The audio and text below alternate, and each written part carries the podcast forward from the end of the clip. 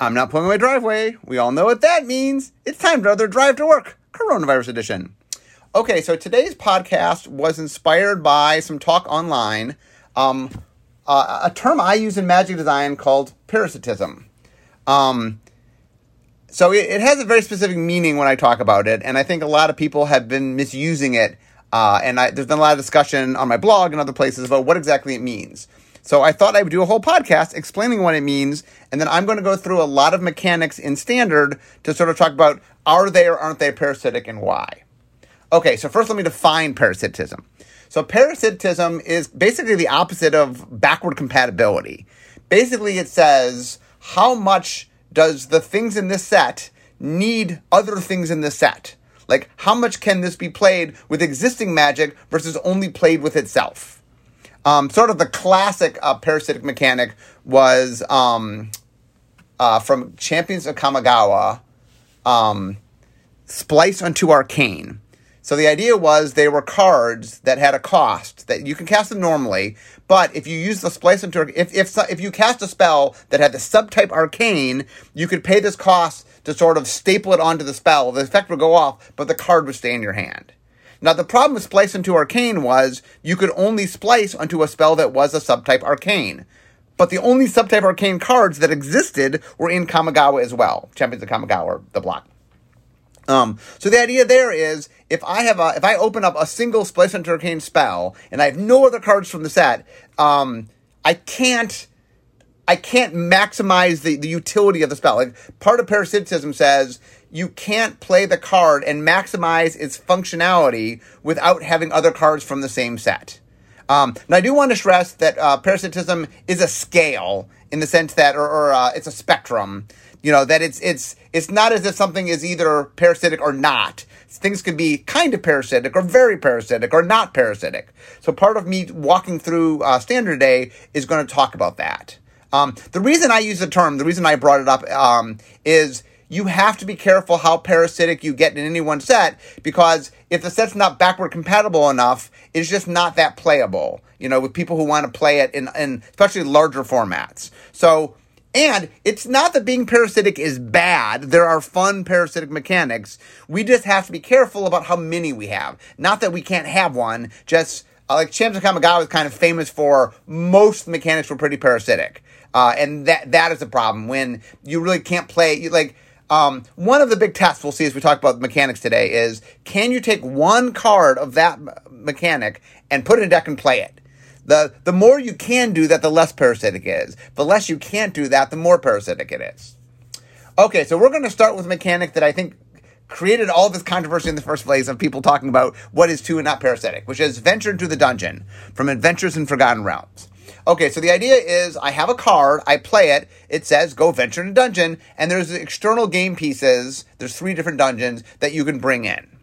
Um, now, technically, this card requires other cards that happen to be from this uh, set. So that's where I think the idea of it being parasitic comes from. The big difference is the game pieces that you're generating get generated by the card that ventures. What I mean by that is uh, if I draw a splice into arcane card, I have to then draw the arcane card to make it work. But when I draw ventured into the dungeon card, the, the dungeon cards, for all intents and purposes, are kind of staple to this card. Like you can just go get them. It, it, it, they don't have to be in your deck. They're kind of, it's really, in some level, when you say venture into the dungeon, that mechanic has built into it this complex thing that goes on. And there's just this outside game component to help you to make it easier to process. But the fact that it's all part of the one card is a very different animal than I, I need to interact with a different card that also has to be in my deck. Now, that said, um, so I mean, so let's take our test. Can I take one Venture in the Dungeon card and put it in a deck and play it? Yes, I can. When I play it, I have one of three choices, basically the the first room of each of the three dungeons, and hey, that might be a card that's fun and I can play it. But the reason it's somewhat parasitic, this is kind of the middle for me, is the more the farther down you get in the dungeon, the more powerful the effects are. So, two venture into the uh, dungeon cards are stronger than one. Um, so one of the things we definitely look at parasit- parasitism, and this is where it gets a little more complex, is certain mechanics get strength in having more card of that mechanic. And that makes the card somewhat parasitic in that you need to have more of that mechanic to maximize the strength of the card. Not maximize its utility, it works. If I play one Venture in the Dungeon card, it's not that I, I don't get full range of what that one card does. But the reason there's some parasitism to it is to maximize the meta strength of the card, of the mechanic, it does encourage you to play more. Now, the funny thing is, there's another term that I use, which is linear and modular. Linear says the card gets you playing other cards like it, and modular, or other cards in particular, and modular says it just works in a vacuum. Um, a lot of what people confuse is when things are linear as when they are parasitic.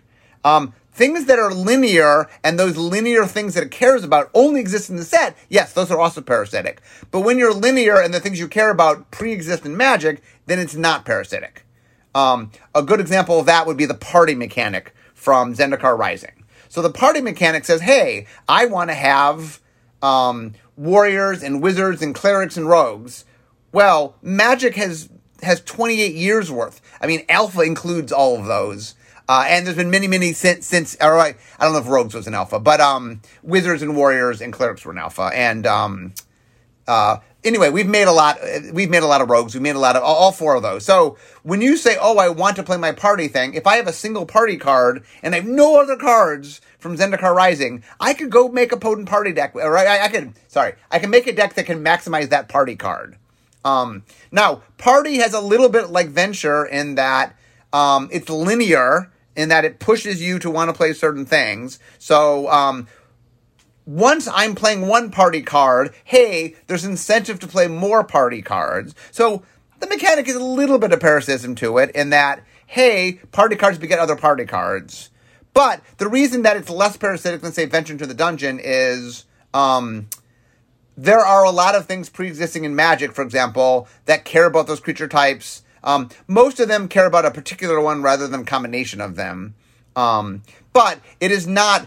It is much much easier to take one party card, play it, and have it work in a deck. Um, but once again, uh, like I said, I think Zendikar Rising is a little bit parasitic. Party is uh, not as much as Venture. Uh, and not uh, uh, as much as other stuff we'll talk about. But um, it's a little bit because, right, once my deck can play party, there is some encouragement to want to play more party cards. There's some there's some um, synergy between the mechanics that will do that. Okay, so let's take another uh, mechanic that sort of falls squarely there. Ikoria had mutate. So mutate, basically, the idea of mutate is when you put it on a card, it just um, combines that card and this card together. Um, now, the reason, now, not in a vacuum, uh, if that's all mutate did, it wouldn't be very parasitic because you can just play one mutate card and mutate one thing.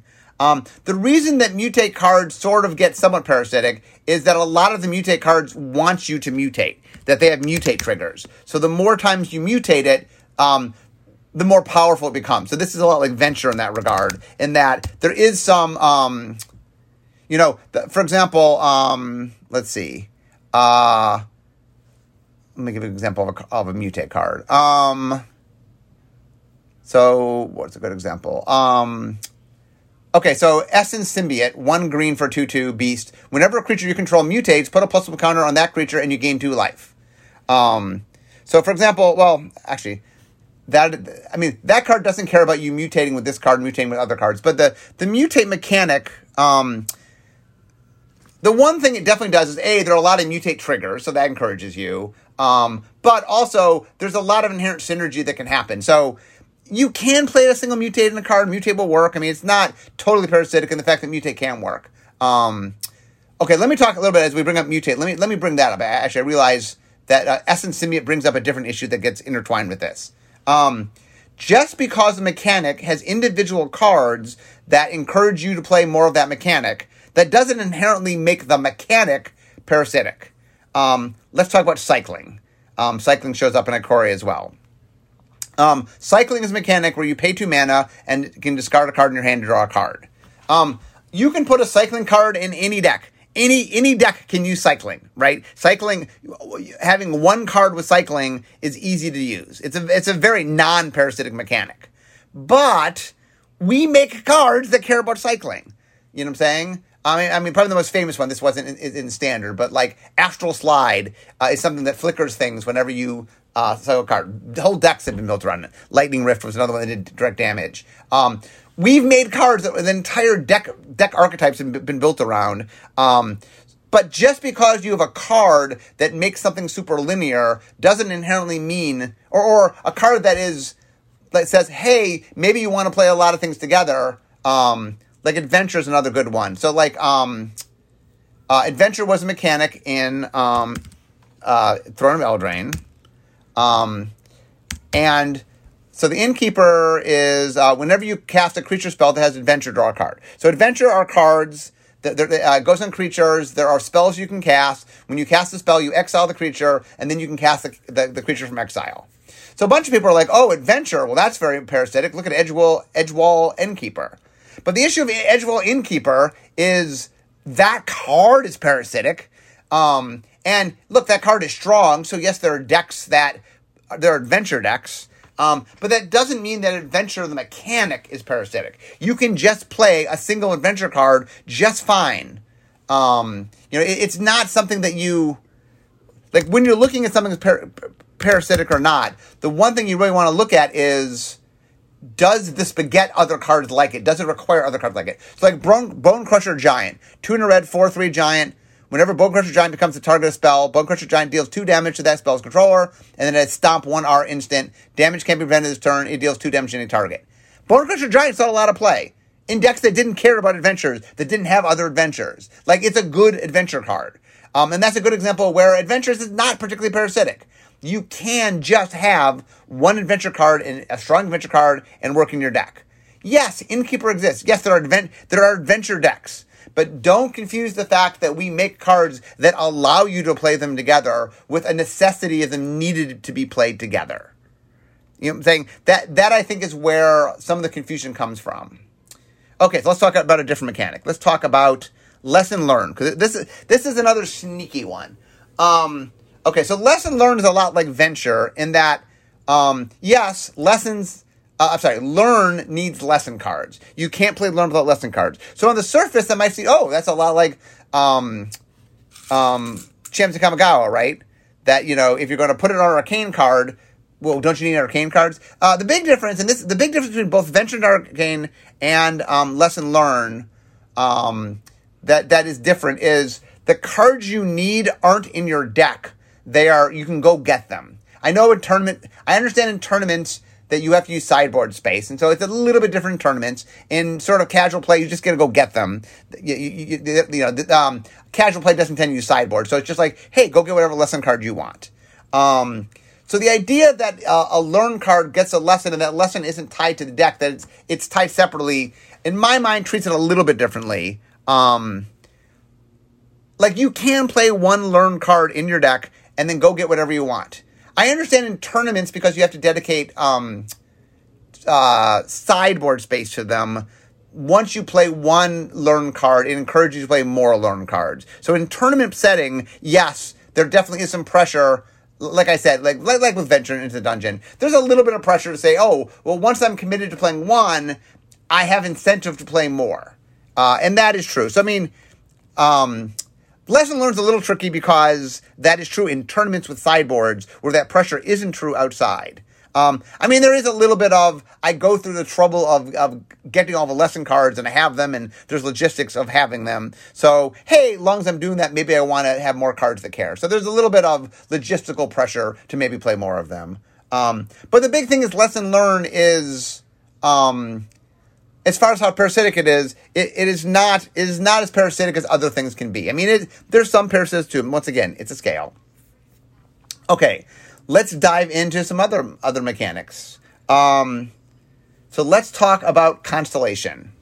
Um, so constellation would be very parasitic if, so for those that don't know, constellation is a trigger that says whenever you play, uh, whenever you play an enchantment, something something happens. It's, it's an ability word.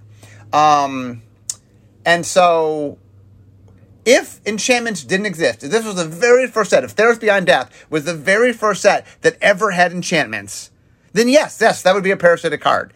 But it's not. Magic has 28 years worth of enchantments. There are thousands of enchantments. There are a lot of enchantments. So when I say, oh, I got a single constellation card, hey, there's a lot I can do with it. Now, I do understand that constellation, like some other things, um, so I've been saying how something like Party, once you set your deck up for Party, well, maybe you want to play more Party cards because it's encouraging you to play Party.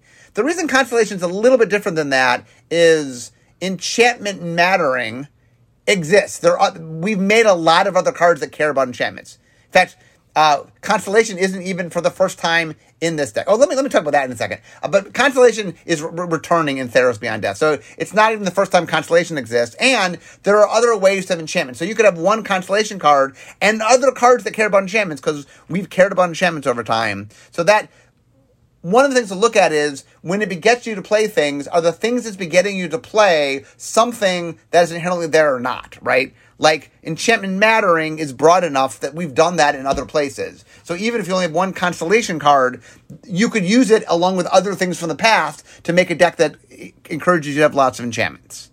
Um, like even Alpha had a creature that drew you a card when played enchantment. So like enchantment mattering goes all the way back to the very beginning of the game. Okay, but I, I do want to bring something up with Constellation, which is um, the returning of a parasitic mechanic. So, uh, my example of a popular parasitic mechanic is slivers. So, slivers first showed up in Tempest. Uh, they're cards that say they grant all other slivers an ability. Um, there was one artifact sliver in Tempest that didn't. Story wise, it wasn't a real sliver. It was Vol- uh, had made a sliver to spy on the other slivers. That's why, by the way, it didn't grant anything. It just watched them. But anyway, um, barring a few weirdos like that one card, slivers have mechanic that care about other slivers. You, there's not a lot of reason to make a uh, to put one sliver in a deck and not have more slivers. Like one sliver. I mean, I'm not saying you would never do it, but it it is slivers really beget other slivers. They're they're very very linear. And when they first came out in Tempest Block, that was the only place you could get them. They were super parasitic. Now they were a lot of fun. People really enjoyed slivers. People liked them. Now, the interesting thing is, in Legions, we brought slivers back. And then in Time Spiral, we brought them back again. Like, um, you know, and in Modern Horizons uh, 1, we brought them back. Like, slivers have shown up numerous times. And interesting, every time you bring back a mechanic, it gets less parasitic. Uh, in fact, I would argue the second you bring back the second time, it's not at all parasitic because there exists ones from before. Um, so even mechanics that are parasitic can sort of not become parasitic with time in the sense that later things can do more with them. That while slivers were parasitic when Tempest came out, they're not parasitic now in the sense that there's lots of places to get slivers. So parasitic mechanics don't even need to stay parasitic. Um, okay, so let's talk about uh, some other mechanics from uh, devotion. So devotion is a good example of um, there is some pressure when you play devotion to play more devotion. So with the first time we did devotion, uh, so interestingly, okay, so devotion in Theros of Beyond Death was brought back. The first time we used devotion was in original Theros, but even devotion was itself a redoing of a mechanic called chroma from Eventide. So the idea is the very first time we did devotion, even then it wasn't completely par- I mean, it's not totally parasitic in the sense that it cares about mana costs, and there's a lot of creatures that have a lot of mana costs. So you can play a devotion card in a deck that's not dedicated to devotion because Magic has had lots of mana. You know, there's lots of cards with lots of mana symbols throughout the history of Magic. So it's not parasitic in that way. Um, there's a little bit to say that okay, well, devotion maybe makes you want to play more devotion cards. Um, but in this case, devotions are repeating mechanics. So there's there are previous devotion cards, and even uh, before devotion, there were chroma cards. So um, devotion is not particularly parasitic. Um, a, because there's a lot of stuff before that did it, and B, the things it cares about is something you can care about external to it. Um, and that that's by the way, I think um, the reason when we talk about parasitic, it's funny. We use it in R and D because we're talking about how is the set we're making right now going to be perceived. One of the things that's important, and it's only become more important as old, like more formats with larger and larger card pools become, you know, popular, is when we make a set, we know that the current set is going to be mixed in with past sets. And it's okay to have some stuff that goes, you know what, you want to play this theme? You really need this set to play this theme. That is fine to do that. It's not that we don't like doing that, but we want to make sure that there's a lot of backward compatibility. We want to make sure when you buy a magic set that there are previous magic sets and previous cards that you can play with it. So the idea essentially is if I open up a, a single booster pack I want to have cards that instantaneously can mean something and I can throw them in decks and play with them. It is fine if some of those cards say, you know what, you, you want to maximize me? Hey, open up some more packs. That is okay. You want sets to have themes. You want mechanical identities. Like it is okay for sets to say. In fact, in fact, not just okay. We like it when sets say to players, hey, there's something new to do, and you want to do this thing? Hey, this set's going to help you do this thing. And you probably need a bunch of cards from this set to do this thing because it's a new thing that we're doing. But we also want some themes that say, hey, we're doing a new thing, but you know what? You can mix a lot of old things with this new thing. Sometimes we say we're doing something that, in fact, enhances some old thing, you know, that really will, will take an old thing and make it better. Like we love making cards that take old themes and old formats and all of a sudden strengthen them. That maybe there's a format in modern or pioneer, you know, that um isn't quite all the way there competitively, but with this card, all of a sudden now maybe it's better. We love doing stuff like that. Um so the reason that the term came up in the first place was like one of the big things about design is the the important. I mean, this is true not just design, but the importance of language is people can't think about things that they're not concentrating on. Right? If you don't have a word for a concept, people aren't going to talk about that concept. Or it's very hard to talk about it. But the second you take a concept and put a word to it, all of a sudden there's vocabulary to talk about it, which makes people talk about it. And that's very, very important. If, you ever follow sort of my career, I've coined endless, endless vocabulary for R&D to use and for the public to use. And, and, and um, because I share you guys all the public, all of my information with you as far as vocabulary. Um, but it's done a lot so that R and D can talk about things, and so the player base can talk about things, and so that's where that's where um, parasitism comes from. Uh, it's a tool for R and D to understand an important thing to us. I the reason this whole conversation came up is I think people. I think they're saying something different, but trying to use this vocabulary. So one of the things I try to explain to people is it's fine to say something and try to explain something, but you have to be careful when you co-opt uh, vocabulary that has a different meaning, because then what happens is you get in the argument over what you're trying to say rather than the point of, that you're trying to make. And and so when you co-opt language, you have to be very careful because if the language is still a potent language, meaning it's still being used in the previous way, like sometimes language changes, but when that still language is still getting used, it causes confusion because different people are meaning different things. So that's why I'm trying to really define parasitism. Um, I, I think the thing that people are trying to say, so me trying to read between the lines, is there are some players that dislike when mechanics get too linear. Um, meaning that mechanics really beget you playing other other cards of a certain type. Um, and my answer to that is um, linear things are fun for a lot of players that a lot of players really enjoy getting a card that says, hey, go make a deck with thing X. I, I will loudly tell you, I, I will help with thing X. Go get thing X.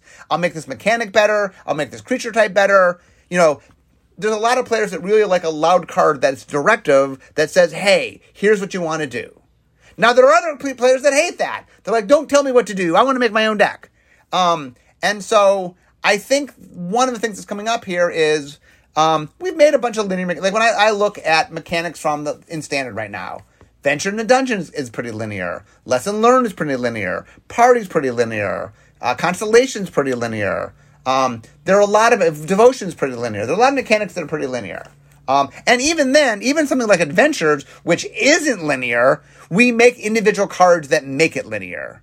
Um, um, and, and once again, like there are a lot of players when we make a new mechanic that want to have the ability to sort of make a new deck about that new mechanic. So the reason we make linear cards, so the reason we make cards that are sort of a parasitic card, if you will, where, where for mechanics that aren't even parasitic, is there's players that enjoy that experience. Now, one of the challenges is if you're a tournament player, what we make that's good might influence.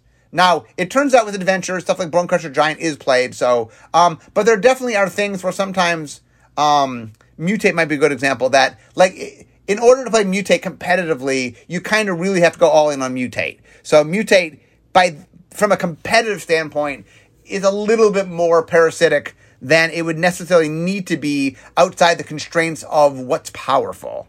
And so some of the comments, I mean, I, I have to interpret the comments I get. I think some of it is you're being very linear. I like things being more modular. Some of it is you've made a lot of competitive things be linear. I like some of my competitive things being less linear. Um, I, I think that's what's going on is sort of through the lens that people are playing.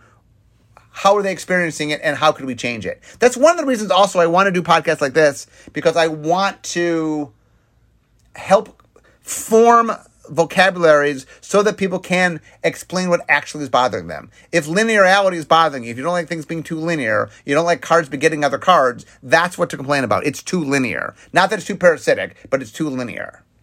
Um, okay, I have a little bit of time, so I'm just going to venture, um, quickly go through some other mechanics in standards, talk about their, their parasitism. Uh, kicker, uh, not uh, very non-parasitic, uh, because you can just play one kicker card and and kick it. Uh, I mean, every once in a while we'll make cards that, that encourage you for kicking things. I mean, we make individual cards that encourage you play kicker, but kicker's mechanic is very parasitic. Um, landfall. Landfall is mostly parasitic.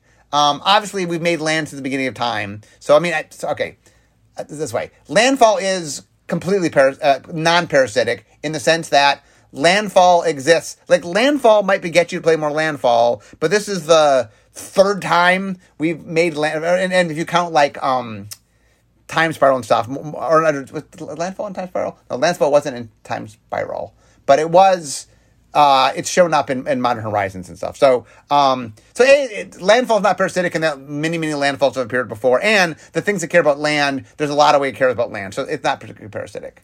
Um, Foretell from Kaldheim. Uh, Foretell is one of the things that's not parasitic. You can p- clearly play one Foretell card. There's a little bit of because there's some mystery foretell playing multiple foretells. There's a little tiny bit of synergy there, not tons. So I mean, it, it's it's really not parasitic, maybe a teeny tiny bit, but very not much. Um, oh, MDFCs, modal double face cards. Uh, those are pretty non-parasitic.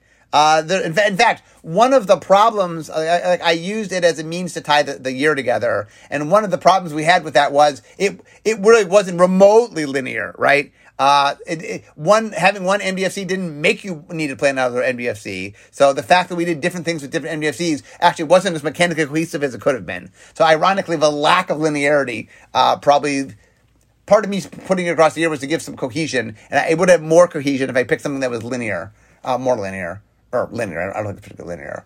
Um, companion. So companion is mechanics from Ikoria. Um, companion. I mean. It, it's not parasitic in that companion doesn't get more companion, nor does it beget anything inherent from the set. It's just saying, here's a strategy, you have to build your deck around it. Most of those, or if not all of them, are things that you can just, like, if I open one companion and no other cards from Ikoria, I can build a deck just fine with the companion. Normal magic cards eh, prior to Ikoria can meet the needs of that just fine. Um, escape. Uh, escape is not super parasitic. You can play just one escape card; it works just fine. Um, escape has the same thing where, um, actually, escape. Oh, here's something interesting. Uh, escape is has sort of a a negative parasitism too, if you will. Uh, dredge is another mechanic that does this. Sometimes you make mechanics that use the same resource. Uh, in both cases, both escape and dredge is using cards in the graveyard as a resource. So you don't want too many of the mechanic. Like having an escape card might make you play less escape cards because um, uh, and, and the same with Dredge, that because you're using it as a resource, too many cards using the same resource will fight each other. So it's also possible the mechanics push you away from playing other mechanics. Um, that is possible as well. Um, Adamant, which is in Throne of Eldraine. So Adamant um, rewards you for playing, uh, paying for a cost with a lot of ma- three or more of the same color mana. Um, non-parasitic, you easily can do that. Magic can support it. Um, there's a little bit tiny pressure that adamant may, may make you play other adamant cards, but not not a huge pressure. So it's, it's pretty non-parasitic. Um, boast. So boast is from Kaldheim. Uh, when you attack, it's it's an ability you can only use when you're attacking and only once. Um, very non-parasitic. You attack in games. That's a very common thing. They're on creatures that can attack. Um, and a boast card doesn't even really beget lots of boast cards. Um, I mean, barring bar, and there are individual cards that might make you want to do that, but as the mechanic doesn't inherently. Um, so hopefully, uh, hopefully, what you'll see today is that I want a better understanding. The, the reason that I create vocabulary is so people can talk about it. I want people to talk about it when things are parasitic and people don't like that. I want people to say, hey, this is too parasitic if that's a problem for them. But I want to make sure that the reason I'm doing this podcast is give you the proper vocabulary so you're using it correctly, right? So that you are actually saying um, what you mean and not trying to. And so the important takeaway here is I think the biggest complaint that people are having where they're using the term parasitic is they need linear. You're worried that things are too linear, that cards are too much begetting us playing other cards. That's a fine complaint if you want to make it. Um, but that is the complaint I think people are making is they would like us to do less linear things or maybe less linear things at a constructed level. I think is I think is the complaint that's going on. Um, or, people are being curmudgeonly. I, I, I don't know. Uh, but I, I think that is the core of what people are complaining about, which, which spawned this whole podcast. But anyway, I hope you guys found it interesting. I, I I like diving deep into small incremental things and I love diving into language. And so I hope today sort of gave you a better idea of what parasitism is, kind of how, what the spectrum of parasitism is and what it means to us and why we care within um, design about it. Anyway, I can see my desk, so we all know that means. This is the end of my drive to work. So instead of talking magic, it's time for me to be making magic. See you guys next time. Bye bye.